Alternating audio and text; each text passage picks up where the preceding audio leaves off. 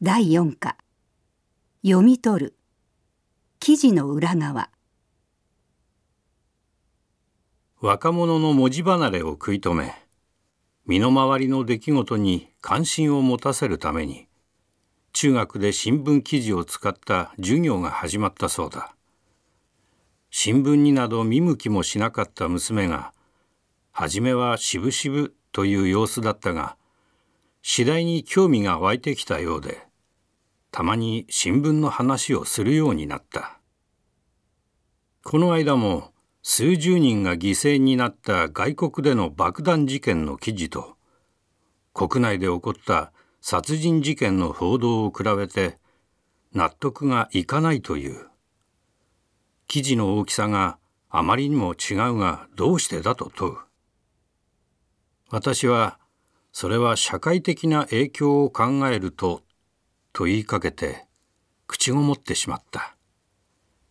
日頃から新聞を読めと言い続けてきた手前自分の答え以下では新聞への興味に水を差すことになると考えたからだ。爆弾事件の報道は小さく見逃してしまう人も多いだろう。それに比べ殺人事件は犯人ばかりか被害者の詳細まで事細かに書かれている。どうしてなのだと問う。娘はそんな言葉は使わなかったが、報道をどう受け止めるべきかという本質的な質問をしているのだ。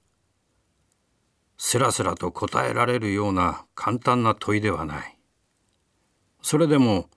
何も答えずにいるわけにはいかないので、しばらく考えた末に外国の出来事に読者は興味を持たないのではないか。読者が関心を持たなければ新聞は売れないからなどとこれでは的外れで答えにはならないと思いつつ答えた。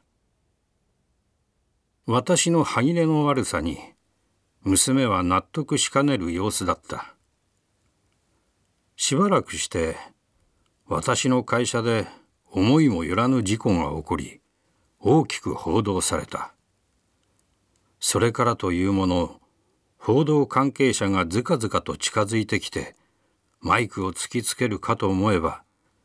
上司の名前を出して個人的なことまで聞いてきて何度か嫌な思いをさせられた。新聞といいテレビといいいかに報道の自由といえども許せないと思った。また、よくもぬけぬけとと思わせられる見てきたような記事を書いた雑誌もあれば、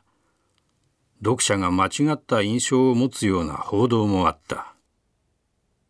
許せないとカンカンの同僚もいたが、途中から何を言っても焼け石に水。もう好きなように言わせておくより他はないとみんなが諦め気分になった。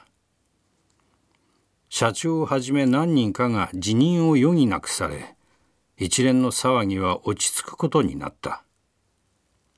何の落ち度もないと思っていた上司が「もうくたくた」と多くを語らず会社を辞めていった。今度のことを通して私は当事者の一人として取材を受けたり時にはすんなり受け入れがたい報道のされ方をしたりして報道の実態の一部を見たような気がした。娘にこの経験を伝え報道をどう受け止めるべきかもう一度話してみようと思う。今は娘が少しは納得するような答え方ができるのではないかと思う。